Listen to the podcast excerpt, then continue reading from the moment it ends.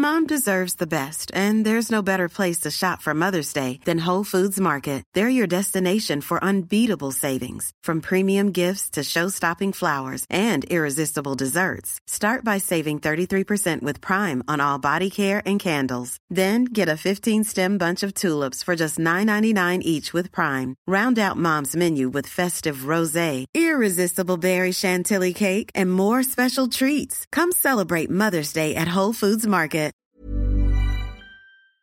Welcome back to the Lanterne Rouge Cycling Podcast for the Tour de France Femme Avec Zwift preview, the 2023 edition, the second edition of the race that began last year.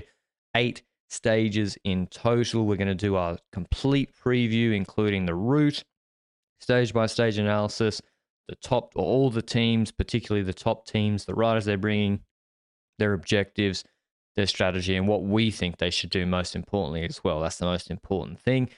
And yeah, well, I can't wait to get into this previous and interesting route. It goes from uh, the middle in Clermont-Ferrand, which also had like three of the men's tour stages begin or finish there. And it starts there and basically heads south uh, towards the Pyrenees. And there's some medium mountain sort of Massif Central stages there, which don't look too hard, but I think are quite difficult. And yeah, the the real GC stages are backloaded once again. That's what the organisers have chosen to do with the Tourmalet Stage 7 and a TT Stage 8. Very similar to the way they did it last year, but now with a much more brutal. Uh, the Tourmalet is more difficult, that stage, Benji, than either of the two Vosges stages uh, last year, although those two together maybe were more difficult uh, when you combine them. Yeah, but I am happy that we've got a time trial this year because last year a lack of a time trial was kind of like, ooh, there's not that many opportunities for time trialists in the world tour in women's cycling. So to see it at the top step here is something that I like. I have no issue with the backloaded aspect. We know that last year Van Vleuten destroyed people on the mountains. This year I feel like there's more competition that it won't just be a one-sided affair in that sense. So I um I like it still that it's backloaded, regardless of the fact that I do have, think we have competition, because it also gives more opportunities for more people to jump into the yellow jersey in the first couple of days, for more intriguing aspects to occur. One thing that I don't think we will necessarily see is something we don't see often in cycling, that often in cycling, is a breakaway victory. I feel like in the Tour de France Femme, we'll have so many teams that want to win the stage from the peloton that I feel like it's unlikely a breakaway, a true breakaway wins the stage. And also because there is no GC stage early on to really break up and give Yeah. someone, uh, you know, someone like Elisa Longo Borghini, for example, she would get torched on Tourmalet by Van Vleuten normally, but she's still a really strong rider. Uh, or maybe not torched, but like, uh, let, us just work with me here. Well- say she say she loses six seven minutes on that sort of stage, or five minutes, and then she could go on a break. But because she won't lose that time early on, why would she be allowed in a breakaway? She's a really strong rider. So that's the sort of the problem. And maybe maybe we will see a breakaway in the difficult stages of control. Maybe we will see more attacks and like a breakaway late in the stage. Yeah. Uh, in some of these Massif Central stages. That's what I expect. Uh, and maybe trying to use numerical advantage. But yeah, there's four flat stages. I think that's generous. I think I think some of those aren't they're not pure sprint stages to me. Uh, Yeah. Two hilly stages, one mountain stage, and the ITT. There's the fourth stage from Cahors to Rodez, which I think is the reverse of the stage 19 Laporte one last year. Is the race's longest at 177 k's. That's quite long, and seven riders per team. And this year, again, two and a half hours of live coverage every day. And I think actually, rumor on the ground was, and this is I heard this a month or two ago, is that France TV is actually moving all of its coverage from France TV 3 to France TV 2, which is the bigger channel. Because I think last year was half and half, but the ratings were so good last year that they're like, we're putting it all on France TV 2, which uh, the men's tour is on as well. So obviously, Oh, okay. demand is really good.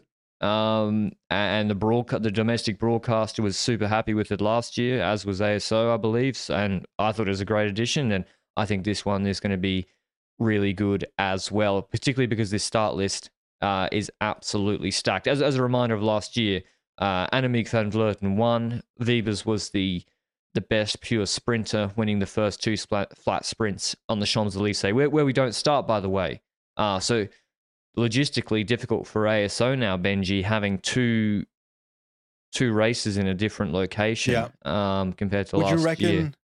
as a cycling fan, is it difficult for us to not have closure yet on the men's Tour de France, but already have to start getting into the Tour de France Femme, who starts the morning, well, not not the morning of, but earlier than the Champs Elysees stage of the men? Because like it doesn't make sense in my head for some reason. I kind of would have mind it. enjoyed it being a day No, later. I don't give a fuck about the Champs Elysees stage. I know you in don't. In the men's race. So I, I even didn't cover the video for it last year. I think I for two years I just was like, eh. Um, maybe I should, Like, but also because like this Tour de France Femme first stage is gonna be way more intriguing, exactly. way more fun to follow, and there's way more unpredictable stuff that can happen on that stage. But you said it, Lorena Wiebes. Also, Marianne Vos also was quite dominant in the versatile sprints last year, I would say. And the main factor that I got out of last year is that while Van Vleuten was super dominant in the mountain stages, SD Worx also kind of didn't really try overly to take advantage of the other type of stages in the race. So I wonder if they will try and do that this year or whether they will have confidence in just Demi Vollering being able to follow on the Tourmalet. I think, yeah, that's an interesting question that, that we are going to get into because, as you said, last year, SD Worx perhaps naive, perhaps not wanting to, because Moolman was still on SD Worx last year. Is that Yeah. correct? Um, Yeah.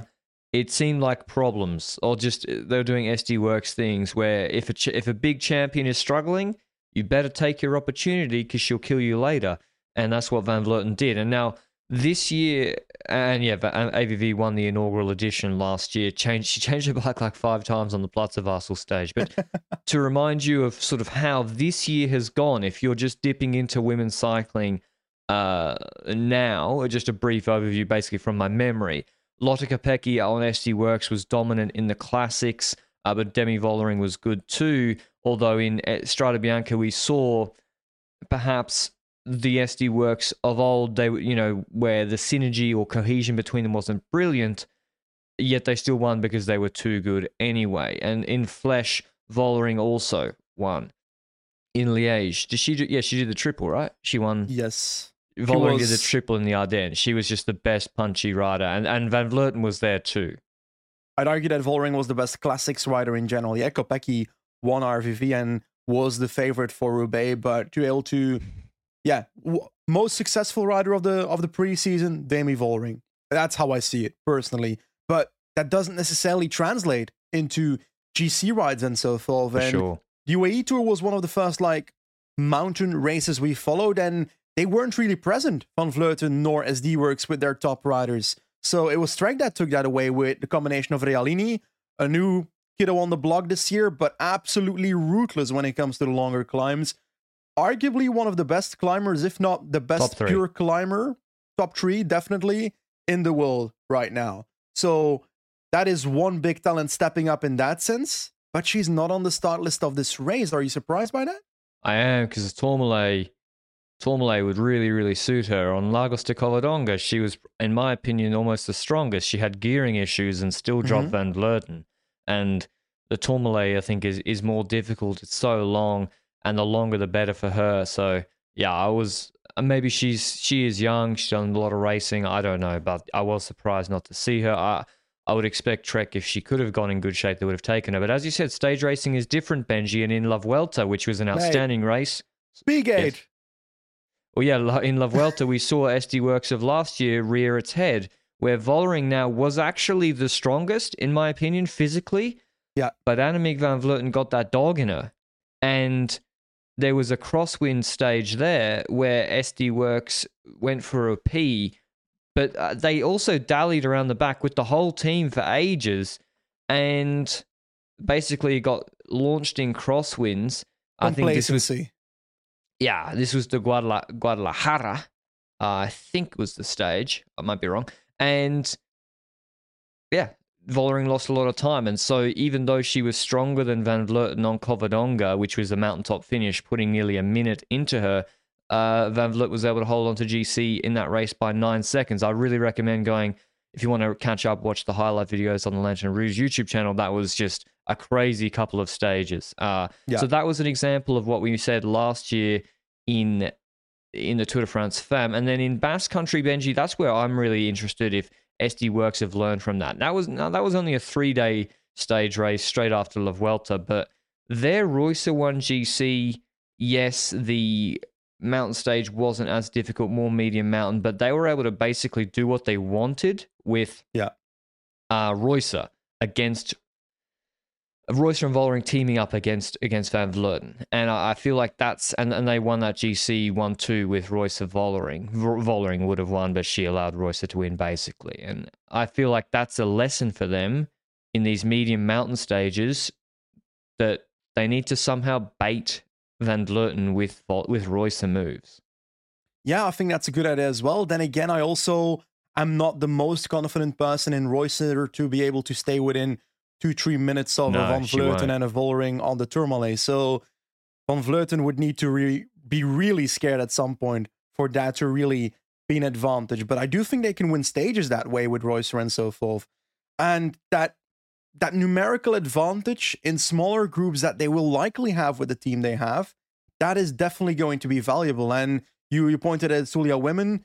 We now have Giro Donne, which is a, a more recent version of a, a stage race this year, which was well, it was domination by Van Vleuten, but SD Worx wasn't there with their top riders. So it's hard to compare there. So you've got that race where Van Vleuten is truly better than the second and third rider in the race, for example. Labous, Realini, Ewers, those riders are in the top four.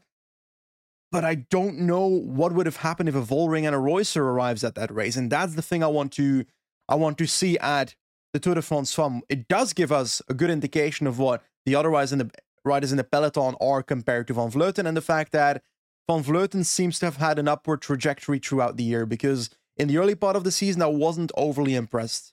And it started gradually going up towards the Giro Donne, I would say. And yeah, does that mean that Vollering's been at altitude and she's going to come in a, a little bit fresher and because she had a big spring campaign and she's really peaking for the Tour de France Femme avec Zwift? I don't know, but yeah, it's a mouth-watering prospect. And yeah, Vollering is the slight favorite uh, at the bookmakers. Really? And yeah, she's the slight favorite. Okay. I think based on Covadonga uh, would be, and I would also have her the fa- as the favorite too, to be honest. And here's her team: Cecchini, Bredewold, Majerus are the three domestiques. Kopecky is sort of the all-rounder, can do everything. Wiebes the sprinter. Reusser the big TT engine, and Vollering the GC leader, but also she won the Ardennes Triple. She must have decent punch as well. There's, there's a lot of competing priorities here, Benji. Yeah. Reusser wants to win the stage, but maybe they say, no, you've got the TT you can win in the last stage. Kopecky will want to win a stage. Wiebes wants to win stages. Vollering wants to win GC in a team of seven. Talk about balancing priorities. This is where I think Movistar have the edge because Movistar's just okay. Emma Norsgaard might be allowed to go for a couple of sprints, but it's very clear what the direction of the Movistar team is. And how do you think that will work in SD Worx? I agree with you mostly. As in, I do think that Movistar has somewhat similar things where Lippert might be going for some of the versatile hilly stages. True. In addition to Van Vleuten, where in the Giro Donne she actually had a, like a, sprint in uphill finishes. So I, I was actually kind of surprised that she's gone that forward when it comes to her kick against other riders, and I believe that's going to be valuable. But back to SD Worx for a second. You said it. Wiebes, Kopecky, and so forth. That combination Guarischi's not here.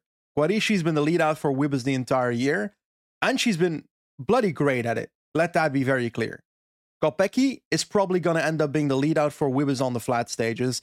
She already mentioned in interviews that she's likely to be domestique for the majority of this race, but I've also heard that she actually wants to hunt for a stage as well. So the combination of both is is difficult to see because on the flat stage it's obvious, right? Wiebes is your sprinter on the versatile stages where there are at least two, I would say maybe three even where Wiebes and Kopecky have shared desires. The thing with Wiebes as well is that she's made such a major upgrade from last year in her versatility that I'm not certain Kopecky is the best option between the two on a hilly sprint of like 5% anymore because Wiebes is, I'm going to swear, she's fucking good right now. Yeah. Overall, just excellent. Like you look at her finish as well in that. Is it Danilith Nokere Koerse? The one Malia wins. Like Yes. that's she she just ruined everybody. Like bike lengths and bike lengths and bike lengths. But that was behind Kopecky who'd gone up the road. So, you know, I look at stage one. We will get into the stage by stage, but stage one is just the most interesting stage where I want to see what SD Worx do. 124 Ks, and it's a flat finish, a little little bit uphill in Clermont-Ferrand in in the last 400 meters. But there's a climb 9 Ks to go where it crests 1.6 Ks, 7.6%. You could, on this stage conceivably, try and ride defensively and slow for the Wiebes sprint. You could ride the climb quite hard for the Kopecky reduced group sprint, sprint Mhm. against Vos. You could attack with Reusser for a solo. You could ride the climb super hard for a Vollering very thinned out group sprint. I have no idea what they will do. I I think I don't know because What you would could you do, do? you know me from even the men's racing. I don't care about stage. I care about GC. So I Mhm. would I would I would probably go with Reusser straight away and try Really? and yeah. I would try or really thin it out and use Vollering's punch. Yeah. I would yeah, I would I would launch it and try and create a situation where it's a small group, very similar to the end of Cote de Pique, and have maybe Vollering able to attack attack in the downhill Van Vleuten, who's isolated straight away, and put Lippert under pressure for Van Vleuten. So yeah, I, I I would I would already try and thin it out. I'm uh, sorry for Kopecky and and Co. Um, Wiebes has a later stage, but yeah, that's how I would do it. I don't think they'll do that, but I, I really think you got to put pressure on AVV at all moments. I understand that idea. I just lack the confidence in Reusser to be able to put that pressure in the first place. And therefore, I would go for the thing is like, if you take a look at the stage win for a second and you, you hunt for the stage win, Wiebes is the obvious winner if this goes to a sprint with her in the group. That's that's known.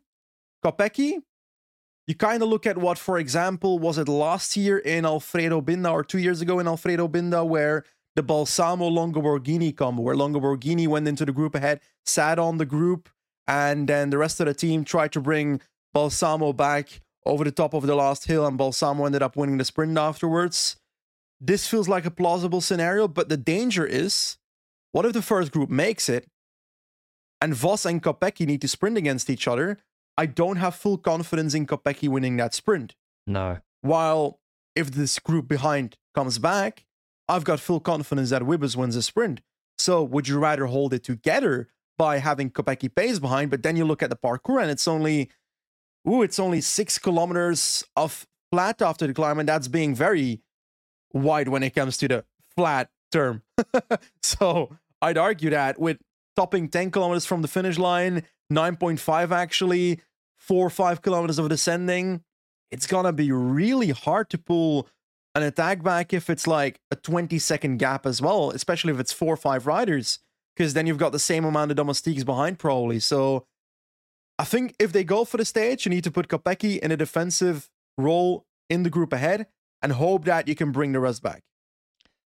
Probably that is what they'll do. I, I dare say they'll be like, okay, if it's slow, we go with Wiebes. If it's really, really hot, Kopecky can win a thinned out sprint. I don't think And, they'll think it's a GC stage. Vollering needs to follow whatever happens GC wise anyway, so that's regardless of what's happening for the stage. Yeah, I just think, you know, Arden triple winner, strongest team. I get it. Yeah. Anyway, on to Movistar's team.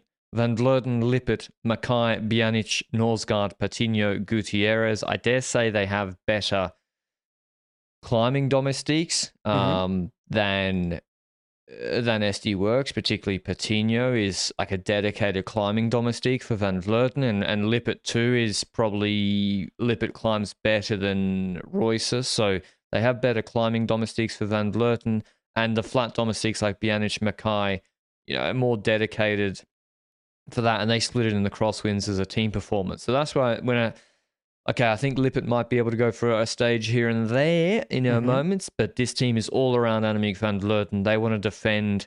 Uh, they they want to go for the triple this year. La Vuelta Girodonna, they've already ticked off. She won the inaugural edition. They want to go for the triple and win yellow again. And so, yeah, I think it's a really, really strong team. I don't really see too much weakness in it, frankly. They got flat, medium mountain, and, and mountains covered. I agree. I'm also curious how that combination of Lippert Van Vleuten will go. I feel like it will go better than in the preseason. In the preseason, I I feel like they were trying a lot with Van Vleuten from far, with Lippert from late, Yeah. but they both weren't the favorite from each of their positions, so they were kind of.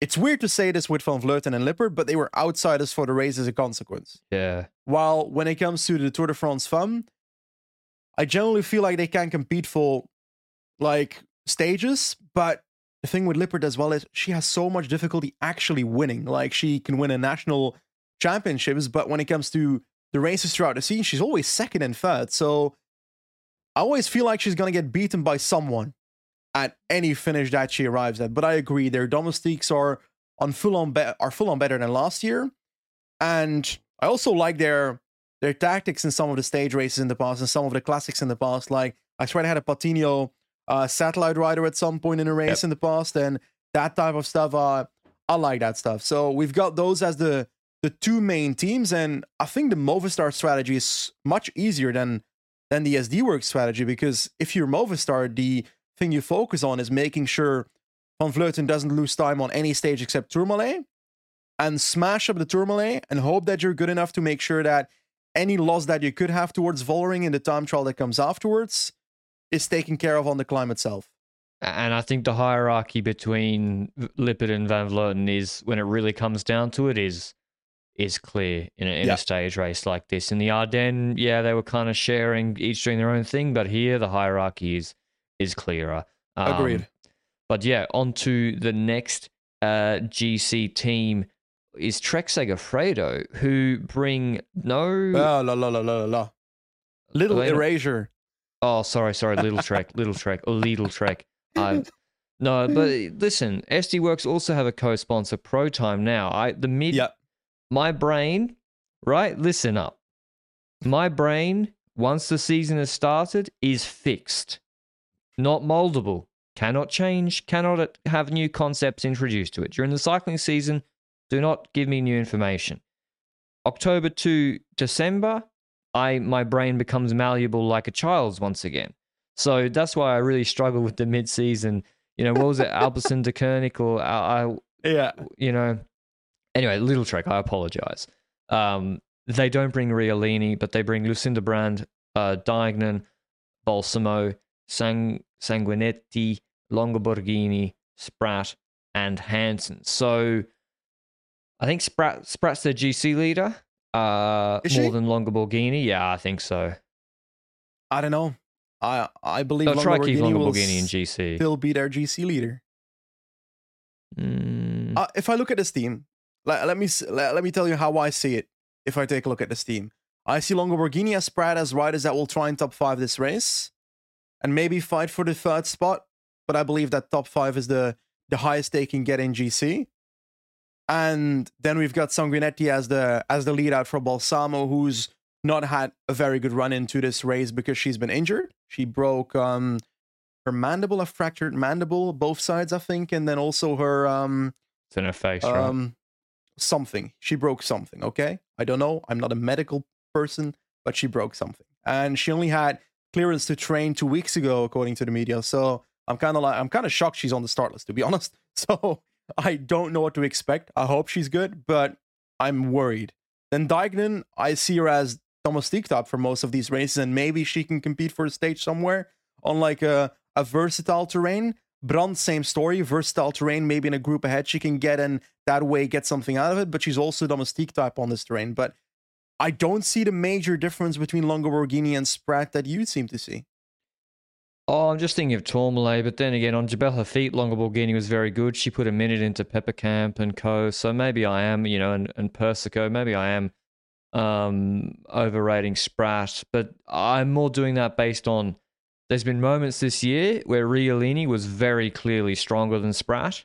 Yeah. And they sort of almost had Realini pacing in front of her. I can't remember which race. It might have been La Vuelta, where they didn't react to that. And it seemed like Spratt, given her, you know, Yeah. in the hierarchy, seemed to be quite high up. So I think both will go for GC as long as possible. They will think that Spratt can do okay on the Tourmalet finish. You know, she is very small, but um, yeah, there's just there's clearly a, just a huge gap. It's like in the men's race, there is a huge gap between the top two top guns and the the sort of people competing for the podium. Could would I be surprised if Elisa Longo Borghini finishes on the podium? No, I wouldn't be that surprised. Um, No, but I would say it's unlikely. I think it's position four to seven in my head. yeah, I there might be. I mean, is Labous over the course of eight stages really that much better Yes. in the T in the TT, a flat TT ish, and I these trust mountains? TT. Okay. Yeah, probably she is, but I'm saying it wouldn't surprise me if Elisa Longo Borghini finished on the podium. And, you know, last year she finished sixth. So, yeah, she did struggle. And it's actually uh, Doma who edged Labous for the podium. So, anyway, it's a solid enough team, but I don't think they have the perfect team with the perfect preparation that they might have hoped for. Obviously, I think Balsamo winning a stage is like their main goal and podium with Sprato Longo Borghini. Um, Yeah. The wildcard team you've already alluded to, uh, Benji, is FDJ. Uh, well, no, sorry, that was you didn't allude to them really, but the, to me they're the wild card team. Ludwig, Brown, Cavalli, Muzic, and they have Los Arges as well, Jadaville and Gozzini are sort of flat and for sprints, but four riders, Cavalli really inconsistent and uh, since that crash in this in this race last year. But then, like the Girodonna, she wasn't very good. But then she destroyed everybody on the Hautacam in the small Pyrenean stage race in a watts per kilo test this year. And then you got Brown, who I don't think will go for GC, and Muzic, who did Labous beat her for the white jersey last year. Uh, I think She did. was Labous available? I they think weren't even eligible. Sorry, I mean the French, the French jersey. I, I don't know what the French jersey is, man. She beat we, yeah, we don't celebrate that in Belgium. jersey. Um, then you got Muzic, and then you got Ludwig, who also finished just in front of, uh, finished in front of Muzic. So I don't really. I think this team's going to be a free for all. Ooh, uh, I actually somewhat agree. As in, the hierarchy isn't overly clear, but I also have the opinion that, based on Girodon, for example, Peter Ludwig was the stronger one compared to Cavalli. But then Cavalli was strong in to the Pyrenees, for example. That race got that got cancelled because of the safety issues. So it's like every leader of their team has performed better than the other at some point in this year. Uh, one thing I'm certain about is that I feel like Grace Brown will be more the Reusser type that can go for a stage in that way by going early, maybe with Reusser. Maybe they can meet up in the breakaway. And as D-Works can say to Brown and say, well, we want an advantage with Reusser. And you want a stage win. So let's go on an adventure and see who uh, who wins it. Then again, Brown wins it because she's got a good sprint. But um, I agree. I think it's it's not overly clear what the hierarchy in the team will be, and I think the race will make it out. But I'm also somewhat fearful that the race making it out, you will only know late in this race who your actual leader is. if if GC stays as close as I perhaps expect it to be, Uttrup Ludwig should be pretty good on hilly hilly stages, Cavalli as well. So they shouldn't be losing that much. So it will come down towards the last mountain stage. And is it a big deal that they're not working for each other and looking after itself on the Tourmalet? I don't know because Not really. other You teams will control. Yeah, Just follow at your own pace. And yeah, I, don't, I think it's more of an issue in how they manage the medium mountain stages, which we keep referring to, which I think will be decisive for GC. Uh, Canyon SRAM, they actually have had a better season so far this year. They have Micah Vanderdoorn, Alice Towers, Elise Chabbey's faring very good in the Ardennes, Niewiadoma, who podiumed this race last year, but with a big gap. Paladin, Skalniak Soika, who's been like a Polish edition, but uh, she won loads of races this year. She's been quite good. But my wild card and my pick for the is Ri- Ricarda Bauernfeind. Now, Ooh la la. she is 23.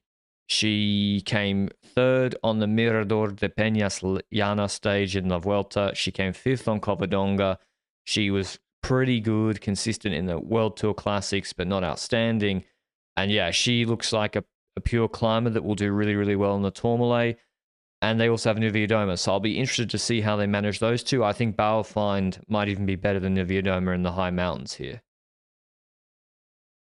I really like Bauernfeind, as in the the team that they had.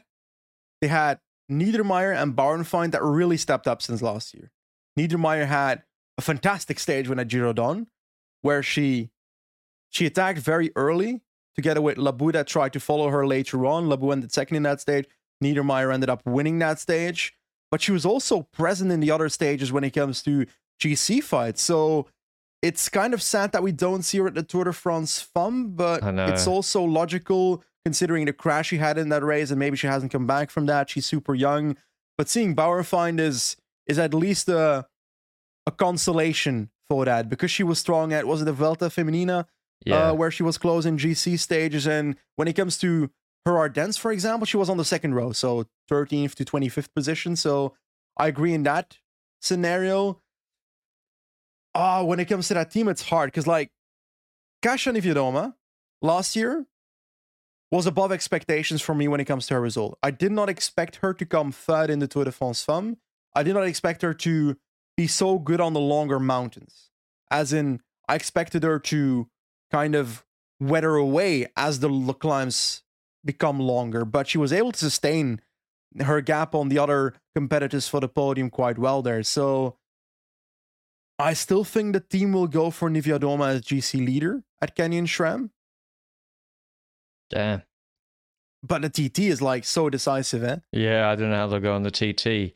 Um, I guess they got decent enough equipment. Team Jumbo Visma, pretty obvious team. They want to win a stage with Marianne Vos. They have Markus who will try and go for a GC top ten.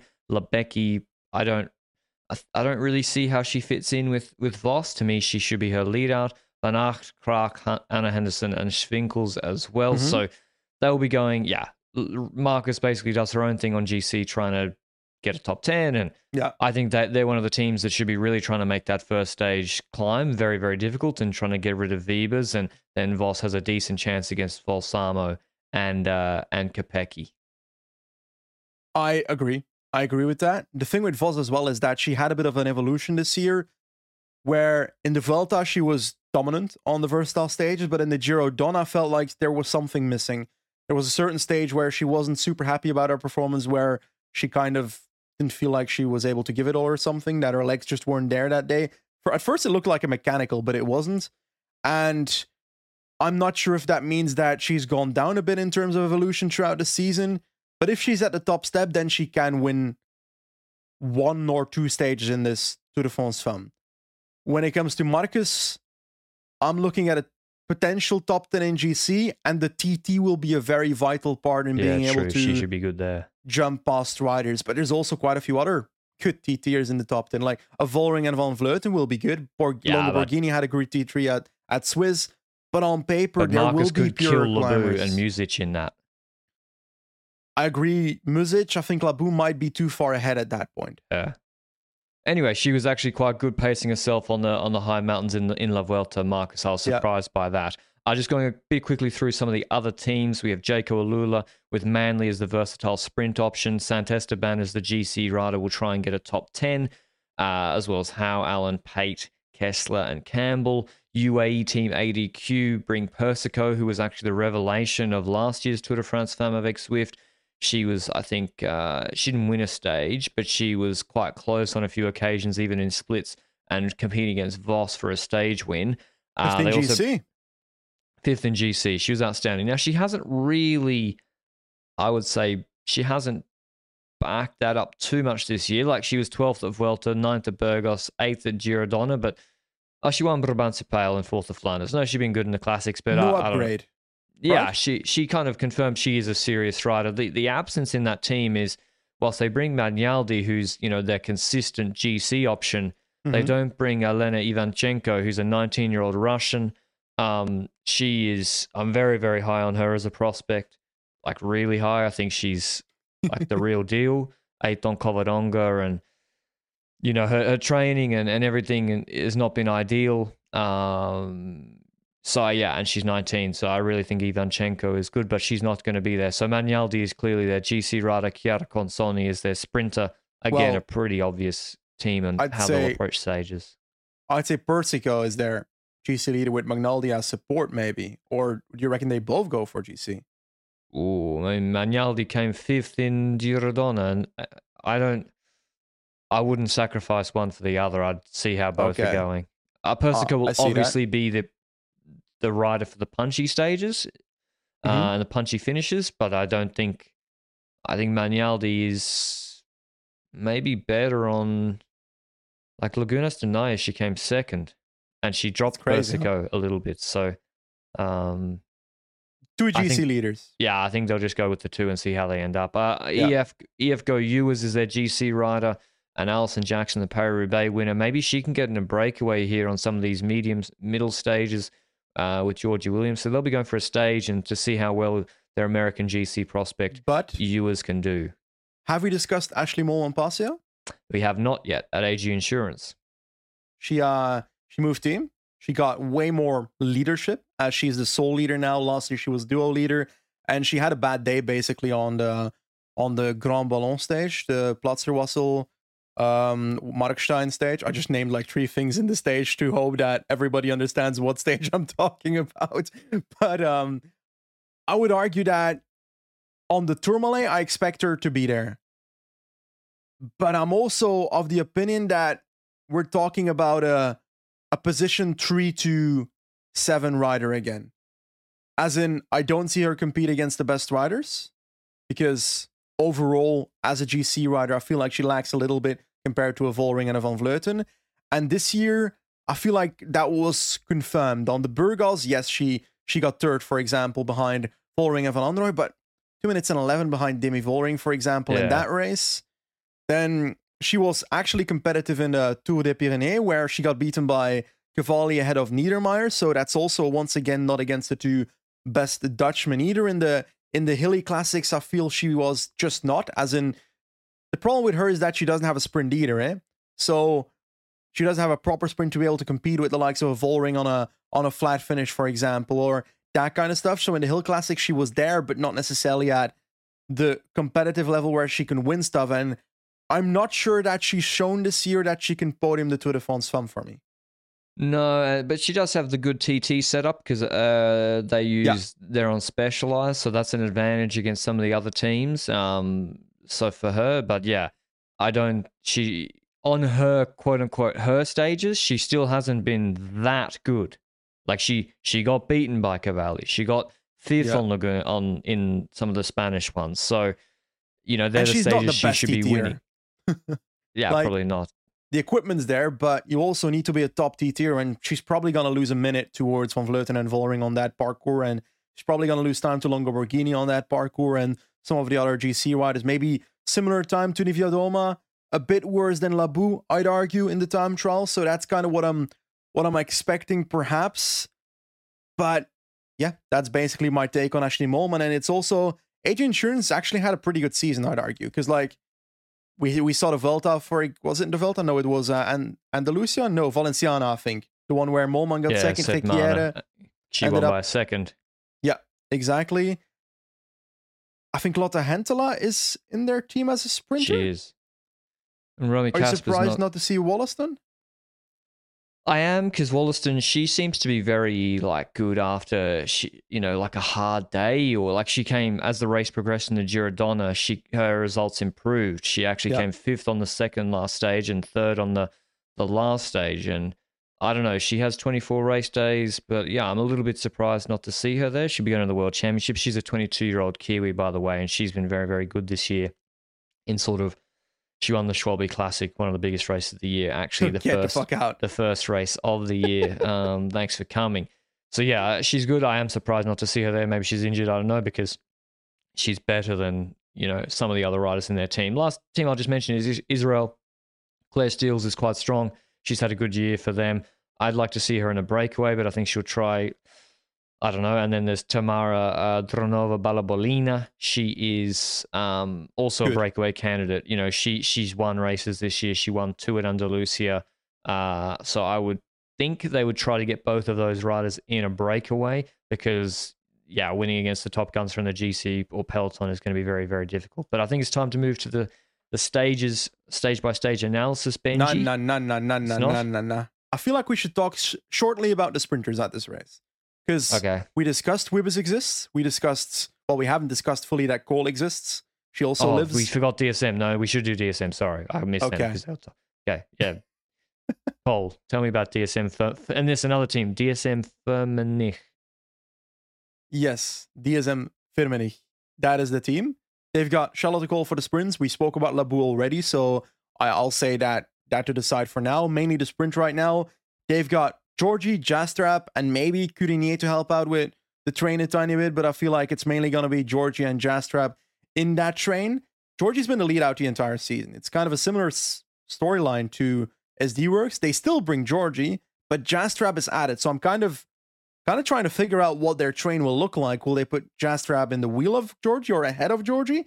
Because on paper, Jastrab is the faster sprinter, but then again, we know that the faster sprinter doesn't necessarily mean that they're the better lead out. So I feel like they might go towards the year before kind of train setup where this should be a fucking good train. And I think DSM yeah, will it's the have best in the race. probably the best train, like you say. I do think that SD Worx will be competitive too with their Kopecky Bredewold train, so it's going to be one versus one in those trains. But those are the two main sprinters. Balsamo, we mentioned, not the greatest preparation. Consonni, second tier sprinter, in my opinion, like third, full fifth in the in the sprints against these top riders.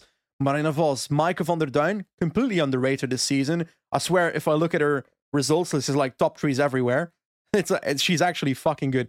I rewatched all the sprints of the entire season yesterday, and I feel like every sprint I heard Maaike van der Duin in like the background. so it was it was super cool to see. But then the, it continues a Barbieri, Norsgaard, Henttala. But looking at that list, Wiebes is the fastest flat sprinter to me. But it's not like last year. Eh? Last year we were starting off the race and we were being like, "Oh, Wiebes is gonna win this, this, this stage, and there's no one that can compete with her." And I feel like this year she has some competition in the sense that she can't make mistakes anymore. Well, yeah, Kool went 2 2 1 in the desert, and actually Consonni was quite good there too. But we don't have too many of the UAE Tour style, very easy stages or, you know, Yeah. pancake flat stages. So I do think uh, Wiebes ha- has a little bit of an endurance or fitness edge given her improvement this year on Charlotte Kool, how that, will, that might give her more opportunities to win in some Yeah. of these 50 50 stages. But yeah, I think Jastrab will be the last lead out, and Pfeiffer Georgi will be the setup woman, um, second last for Cole. And, and yeah, I think they actually should be blowing blowing SD Worx out of the water on some of these stages in the lead outs because I don't think Vollering will be doing the lead out actually. Uh, anyway, DSM strong team, Labous, and it has Peperkamp in support for GC, uh, who was quite good on her feet. But yeah, Labous will go for another top GC result for the the French jersey, but she'll be aiming for the podium this year. She'll be trying to improve French jersey. the French jersey. the mythical French jersey. It's important. You'll see on stage 20 in the Yeah. men's tour. Um, stage one, 123 and a half Ks from Clermont-Ferrand to Clermont-Ferrand. It has no categorized climbs until the stage three climb, the Côte de Durtol, 1.6 kilometers, 7%, including some steeper sections than that. That crest, 9 Ks from the finish. It's a very, very difficult stage to know exactly uh, who will win. And so Yeah. I'm going to go with who I'm pretty sure will be there in most scenarios, and that is Marianne Vos to win this stage and take the first yellow jersey because I don't know what SD Worx will do. Me neither, but I'm still going to go for Lorena Wiebes because I believe that there are competent strategies for SD Worx to take that Wiebes can win this stage relatively easily. And she can climb better than all the other pure sprinters. So as long as she gets over that climb, and I would even argue, I truly believe that if the punchers launch on that climb, that Wiebes can follow. it's an out there take, but she's been so good this year that it would not surprise me to the point that I I kind of see her make the split There's some little hills beforehand. You know, it's up Yeah. and down. Depends how they're raced. Uh, I think it's really a, a, a well-designed stage because I, I really don't know. You could be right. It depends who wants to launch and be aggressive. To be honest, if I'm Lippert. yeah, if I'm Lippert and you want her to go for it, or you're Niewiadoma and and Canyon SRAM, what do you do? You do you try punch your way on that climb? I think it's a really interesting first stage, and, and I don't know, and that's why, yeah, I think Vos makes it in most scenarios. Balsamo is another one where it's like, but we're unsure of her form. But yeah, you you're going with Wiebes, I'm going for Vos. I can't wait to see who takes It's first yellow. it's also different to an RVV, for example, because RVV climbs are shorter than 1.7k, Yeah, except if your name is out of Quadamont. I agree. So that's the one worry I have when it comes to Wiebes, that it's an LBL type climb and not an. It's it's not even an Amstel climb because Amstel climbs are usually No. shorter as well. They But it tend to be have shorter, fatigue but before of LBL, so I agree. one Anyway. big effort. Stage two, then we've got a parcours that is uh I don't know, man. Like this parcours, Clément Ferraud to Mauriac. It's a parcours that the first half is rolly, I would say, as in the first 30 kilometers are false flat uphill, and then it goes false flat downhill. I'm using that term very, very widely at the moment, but the second half is quite hilly. It's got multiple climbs, as in just past halfway point of the race, a 4.6 kilometer, 5.5% climb, then a small 1k, 2k plateau, and then we go into the next climb, 1.3k, 6.8%. So some attrition climbs or potential attack options from that climb already with 50k to go if you want to send riders forward from that point onwards. Then there's like a rolly plateau with some hills in there, but the true triumphing moment in this race is the last 3.4k, which is 5.8%. The first two kilometers are the harder part, and it kind of flattens out to the finish line. And I have no clue what SD Worx will do on this stage. Like, absolutely no clue. I cannot predict this. There's also a bonus sprint uh, with about 26 kilometers to go at the end of a one kilometer, 5% climb. I presume it's 852, like the men's race on offer there. I think this is a GC day. Okay. Not- and because you, you really have to, just like with the stage before, you know,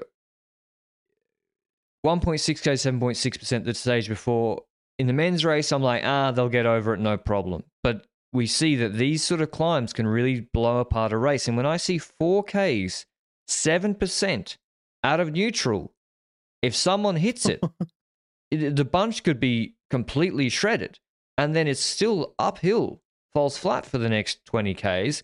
And then there's loads of hills. And then there's all this fatigue before, uh, you know, a 4.6K, 5.5% climb, Mate, followed by a 1300 meter 7% climb. That is enough to split the race. We saw it in the Giro Donne. We've seen it in, in many other races. Van Vleuten and Vollering, that is enough for them to attack each other and other riders and drop them. So uh, I think SD Worx need to go all in on this stage to isolate uh, Van Vleuten and basically try and have Reusser go solo with 100 Ks to go. That's what I would do. On the on the 4.7% Côte de la Stelle, I would have the bunch already reduced Yeah. by Kopecky or somebody, and I would attack with Reusser there with 100 Ks to go and say, over to you, Movistar. I actually I actually like the the ballsy tactic because this is the shit you need to do to try and win the race from Van Vleuten. If you wait until the until the last Tourmalet climb, then you're looking at a at a potential loss there. We don't know yet because Vollering has been climbing good this year, so she could also beat Van Vleuten on the Tourmalet. But you don't want to risk that. Yeah, I don't like 50 50. Yeah. At worst, they need to get in the break with Reusser with 50k to go. At worst.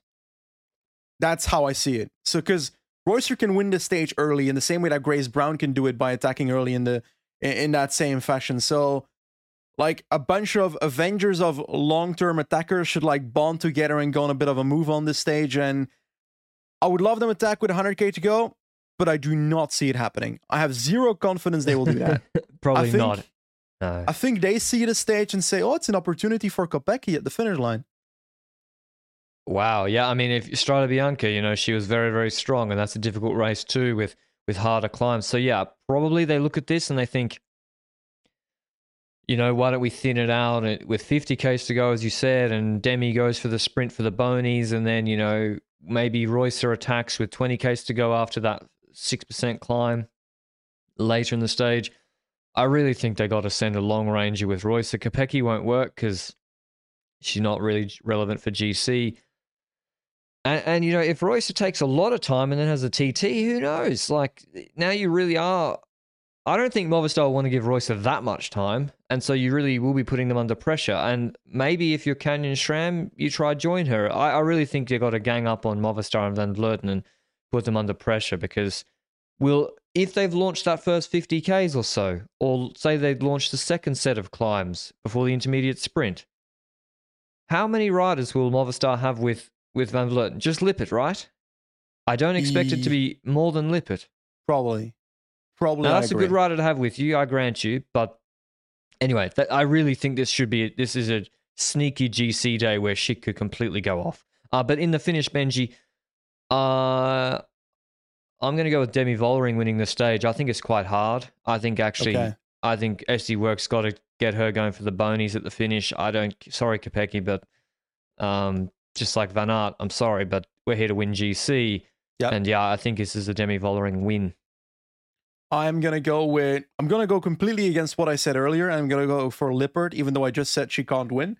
So Liane Lippert wins this. I feel like she's had a good punch in in Giro Don and I I kind of see it. But it's also the same thing. They're going to go with Lippert for the stage and maybe because Van Vleuten can't necessarily win from that group against Vollering, but she's also going to sprint. But then you're kind of losing out on on bonus seconds with Van Vleuten or competitiveness with Van Vleuten if you don't lead out Van Vleuten. So that's also an interesting dynamic I'm looking for on this stage that I can't predict.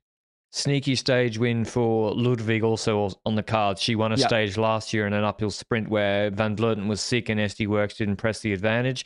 Ludwig also quite good to snipe a stage like this. Stage three from Cologne La Rouge to Montignac Lascaux, 147.5 Ks. To me, this is the first clear sprint stage.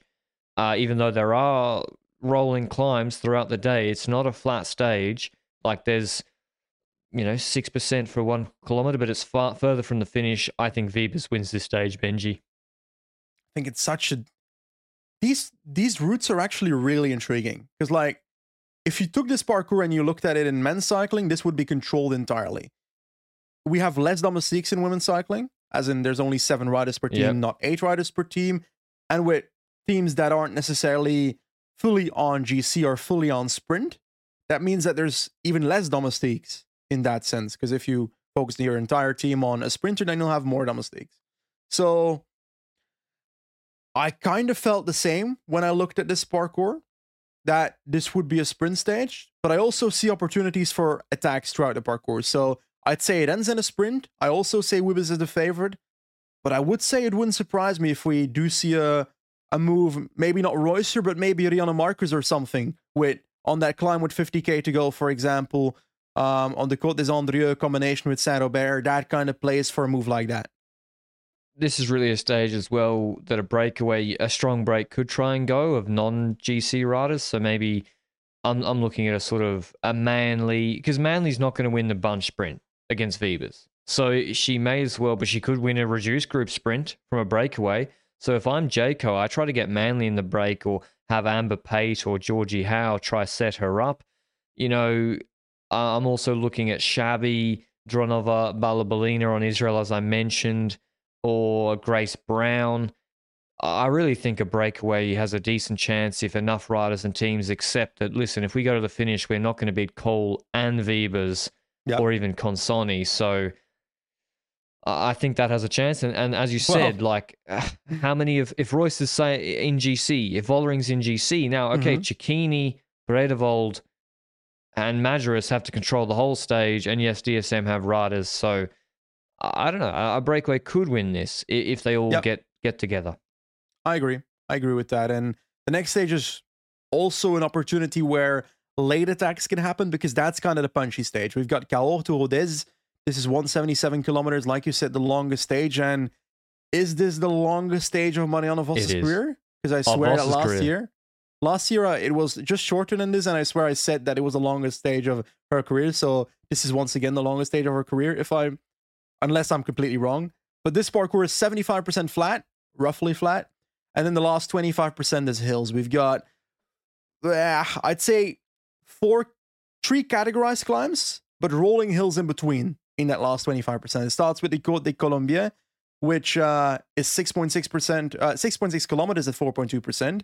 A bonus sprint on the plateau on top. So that's going to be intriguing, slightly uphill towards it. And then the last two climbs follow after this descent of that, which is the Côte de Moraz, 4.7k, 5.1%. These two climbs we mentioned so far, not the craziest percentage. And the hardest climb, percentage wise, is the next one, but it's the shortest one. So that's a punchy type. The code, de, I can't read it because there's text throughout the Côte other text. Côte de la. Verge. Something like that. Côte de la Verne. Yeah. Okay. 2.3 kilometers, 7.1%. And then we are roughly, I'd say 10 kilometers before the finish line with some rolly descent, but an uphill drag towards the finish line. So if you take a look at this parcours, the final ramp is 8.6% by the way, that final ramp. So it's not exactly an uphill drag either. I am thinking the last three climbs that I mentioned there, they're also not the climbs where I see major differences. So I feel like this is truly a punchy finish between Lippert, Ludwig, Well, uh, I think it's a big GC day. Really? Yeah. I think this is it's like two uh, two and a half thousand meters elevation. A lot of it's in the last 25, 30 kilometers. I think you know six point six k is four point two percent. It doesn't sound that hard, but you know the sp- the lower speeds they do. You know, with the, there's still a lot Mhm. of fatigue they, th- there, and then five percent for four point seven k's. Again, I think that's. I I think there could be big action here, A- and I think Vollering has to go for it. I think is LBL that much harder than this? You know, is it that much? It, it bit. is. It is, but it's a long stage and 100 180 k's and then an uphill finish. You know, I really think this could be this could kick off. I think Right. Canyon SRAM got to use riders up the road like Chabbey, like Yes. they tried to do in the Ardennes, and and that's how they try and put pressure on and win the stage.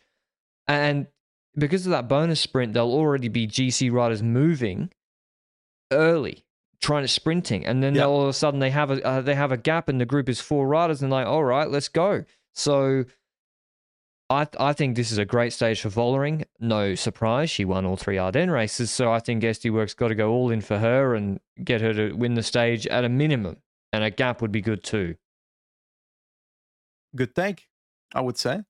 I think um I think I agree with most of what you said, except for the fact that I don't expect the differences to be that huge on the stage. And it's also like we're talking about the small climbs and so forth. Would you reckon that if you're a Movistar, you make the longer climbs as hard as possible to make sure the Vollering snap on the smaller hills doesn't hit as hard? Yeah, I'll get Kopecky and put her at a pace on the 6K, 4% climb already. No, if you if you're Movistar, I'm oh, saying Oh, sorry, if you're sorry, Movistar, sorry. don't you make the longer climbs harder to make sure the snap doesn't hit as hard? With Patino or someone, yeah, maybe. I don't know what I'd do if I was Movistar. Maybe get Lippert up the road. I don't know. I also don't know if uh, Van Vleuten shape. Maybe I'm wrong in thinking that Vollering's better on the punchy stages because maybe Van Vleuten wasn't in her best shape in the in the Ardennes, and so she'll be better here. Um, but yeah, this is a great. Inherently, Yeah, inherently Vollering does have the advantage on this parcours. Yeah. I agree with that. But Yeah. yeah. Anyway, the next stage, I'll throw it over to you. It's a it's a weird stage. It is a strange stage. 126 k's from Onet-le-Château to Albi. It is short, but again, punchy climbs throughout the stage. I really think this is. I mean, I, I'm not going to repeat the full argument I made about using Reusser to gain time on GC to put pressure on Movistar, but again, Yeah. this is one of those where you could try and do that. It's uphill to start. I really like to see a breakaway go. I think there'll be enough GC gaps here. I, I really think the break could win this if they if they do it right because it's short Mhm. punchy. Can Wiebes really make the finish? Probably, but they can't go too fast on the climbs chasing behind because they might drop her. And there's 2.2k, 7.6%, followed by 1.6k, 7.6%, and another bony sprint after another 1700 meter 6% climb, about 30k's from the finish. So it, I think it's another very difficult stage where, depending on the appetite of the peloton, we might see gaps again. And I'll just repeat that I think SD Worx should use Reusser offensively here. Um, But I'm Yep. going to go with the Marianne Vos uh, small group sprint finish. I just think it'll be a little bit too hard for Wiebes, and because of the bonus sprint, they will be going quickly up those climbs. Um, so I think the I think Vos wins this one. I think it's very possible, but I'm gonna be opposite man today. I'm gonna say Weebers anyway, because I think she climbs well, but I agree that the climbs are too long, so I expect her to kind of be off the back on those climbs, and then it depends on whether SD Worx is willing to drop people back to try and bring her back in the last 27k of this race, which is not impossible. So that's my take on this, I guess. But the next stage is pure sprint stage. Uh, there's hills in it, but I don't expect them to overly matter. Nah. Ex- because the hardest ones are in the first half. so that that's notable. But pure flat sprint, I think it's between Wiebes and Kool. And to offset our predictions of Wiebes every single stage, I'm gonna go for Kool on this one.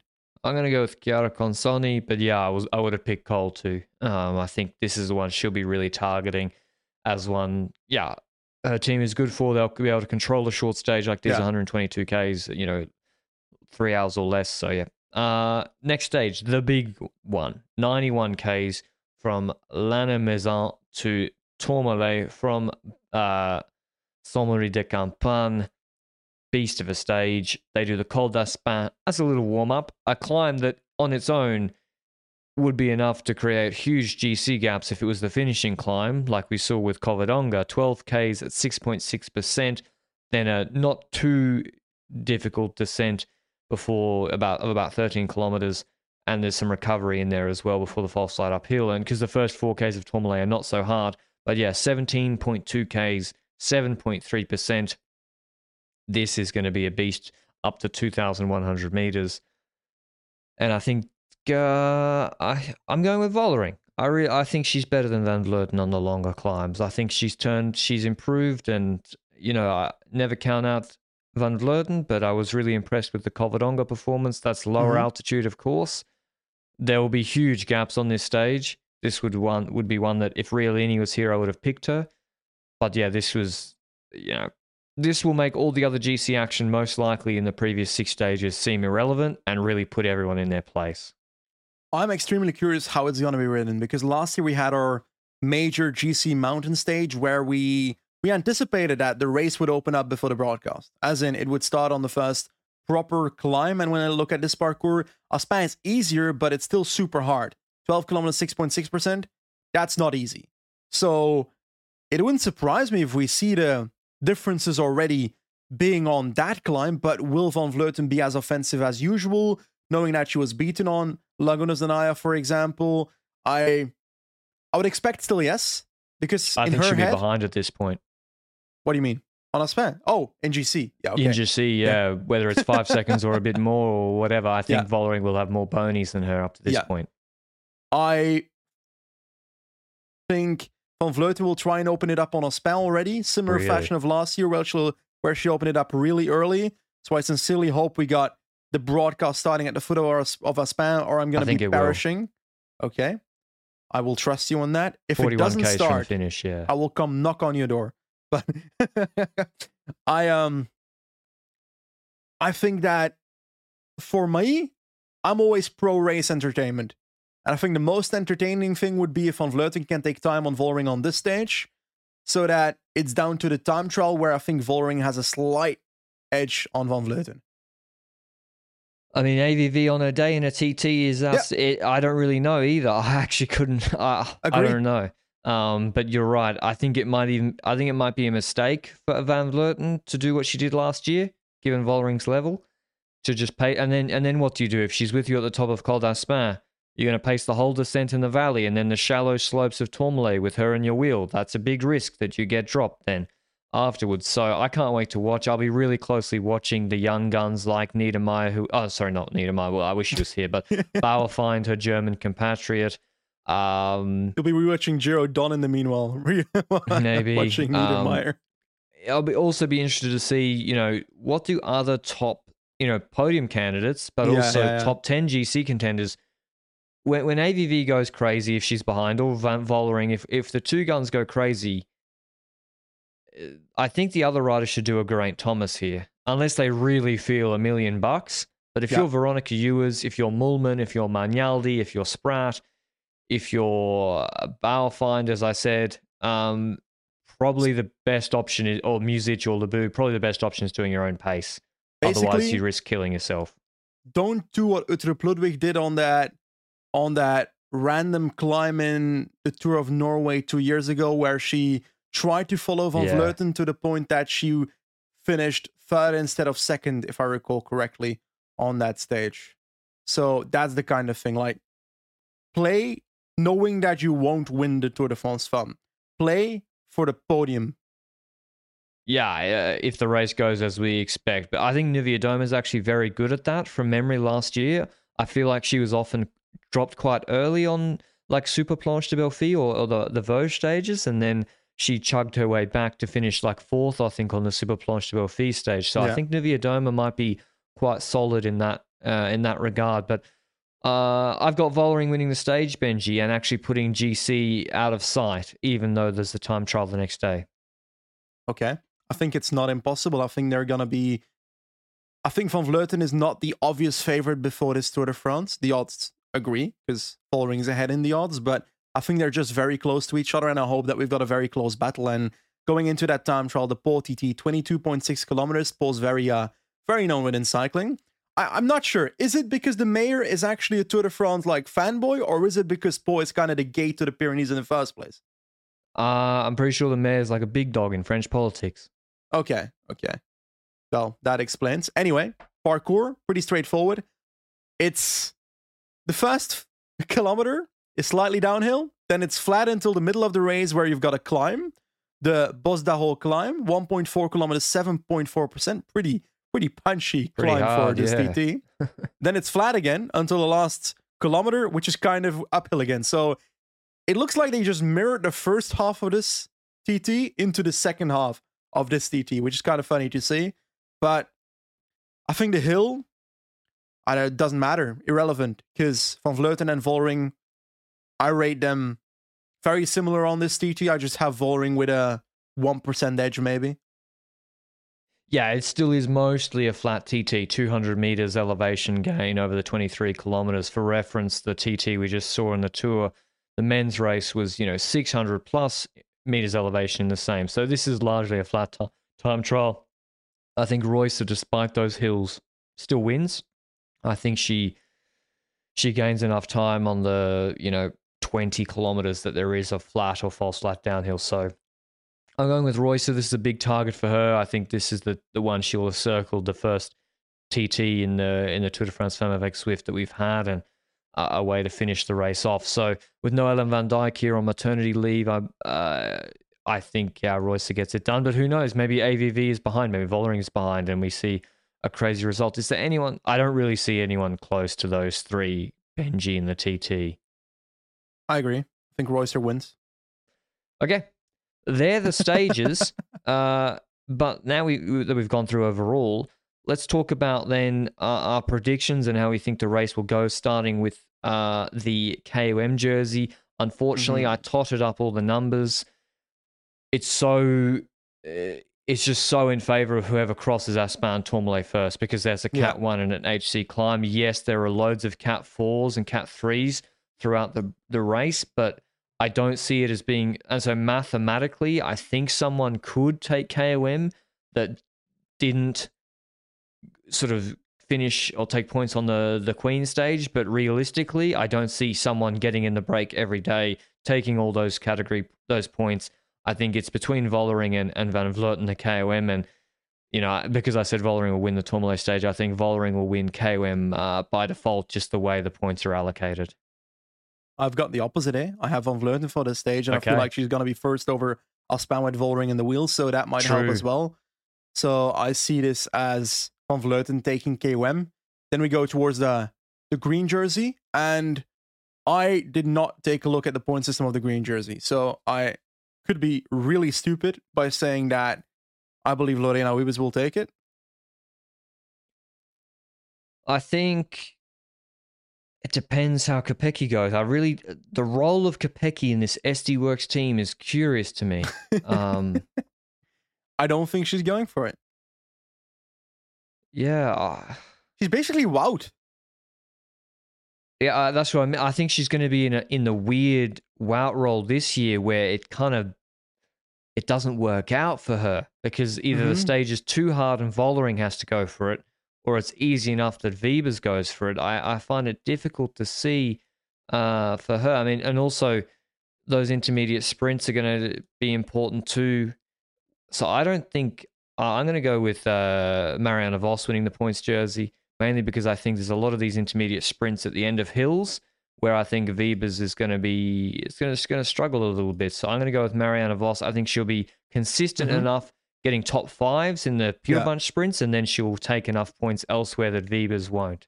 And I also feel like Jumbo will go all out for it. Yeah, While SD Worx has other priorities in the race. So Vos might be the better pick than compared to my pick. But anyway, we haven't spoken about the white jersey.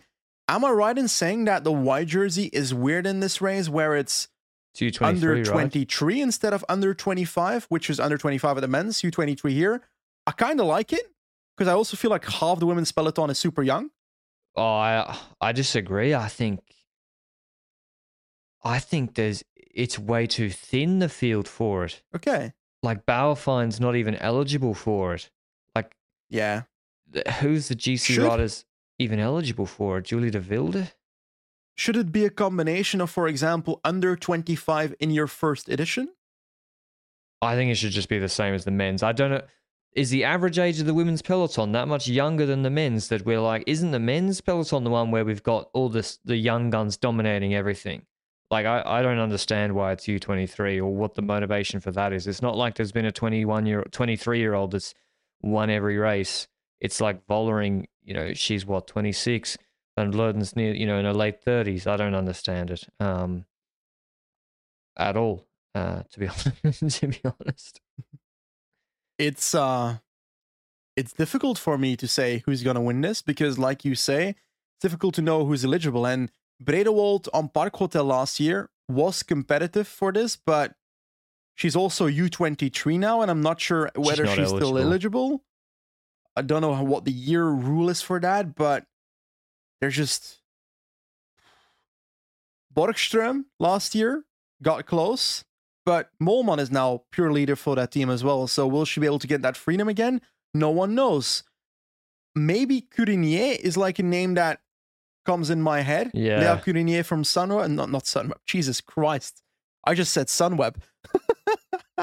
uh, from uh, DSM, she's uh she's 22 and she she's an okay climber. She's not godlike, but we're looking at the the top 40s to find that that one soul that is young enough to be able to compete, right? I know Realini would have been eligible and she would have walked it uh, if she'd been here, but she's not. So honestly, I don't. I don't know. Um, I'm gonna go with uh, Eleonora Gasparrini from UAE Team ADQ. She won a stage at Tour de Suisse Women. She was like good. She's been consistent stage racer throughout the year. I think she should be the favorite for it on UAE, and it's probably the most realistic jersey they can win.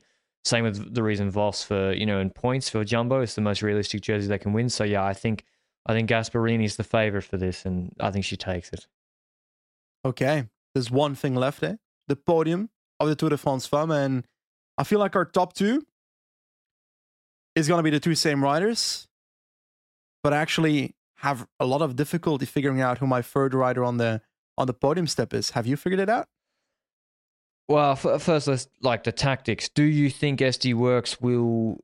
fir- First of all, I believe Vollering is the better climber um, now, Okay. or at least is equal. TT, I don't know. Could go either way on the day. Better. I think Vollering should be taking more bonies, and there's a lot on offer. There's a couple of those bonus sprints, and they're at the end of hills, and then there's the finishes.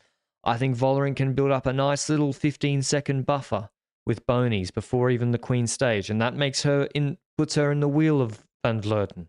And now Van Vleuten has to pace a long time. So, yeah, I think uh, I think Vollering has the advantage from that, and, and then her climbing's at least equal now based on La Vuelta, but who knows? And so maybe I'm wrong in even saying that they need to do that crazy stuff with Reusser. I would still do it to weaken Van Vleuten. I would still do it anyway. But uh, that's how I see it. I don't think SD Worx will do that. I do think there's a possibility SD Worx have some fuck ups and suddenly Kopecky sprinting for bonus sprints instead of Vollering, or they're trying to go for Yeah. To win a stage that Vollering could come take six seconds in second, you know? Or they're getting Vollering to lead out Kopecky, who loses to Vos, and then Vollering gets no bonies. That's certainly possible. Uh, but I, I do think Vollering's uh, too good, and so that's why I have her ahead. And yeah, you're right, third. So yeah, my, my podium is is Vollering first, Van Vleuten second, third. I have uh, Kasia Niewiadoma. I think Canyon SRAM are on a really good trajectory. I think she is the Demi Vollering B-Tech version with her Yeah. punch in the Massif Central on those medium mountain stages. I do think Bauernfeind will be good, but um, not quite good enough. So I was going to pick Bauernfeind for third, but I, I'm going to go with Niewiadoma. I think she's uh, she's been a really consistent stage racer and good in Flanders and Amstel, and I, I think she'll repeat her third of last year. I think that's a, a solid podium. I um on one end I agree that Vollering is for me in my head the most logical winner of this Tour de France, but I feel like we need some competition in this podcast. Yeah. So Van Vleuten will win the Tour de France Femme ahead of Vollering, and the third position will be for Juliette Labous. Side note, Nice. I feel like I'm probably a Juliette Labous fan, Yeah. but regardless of that, she's been in an upward trajectory the last few years. Her longer climbing is good.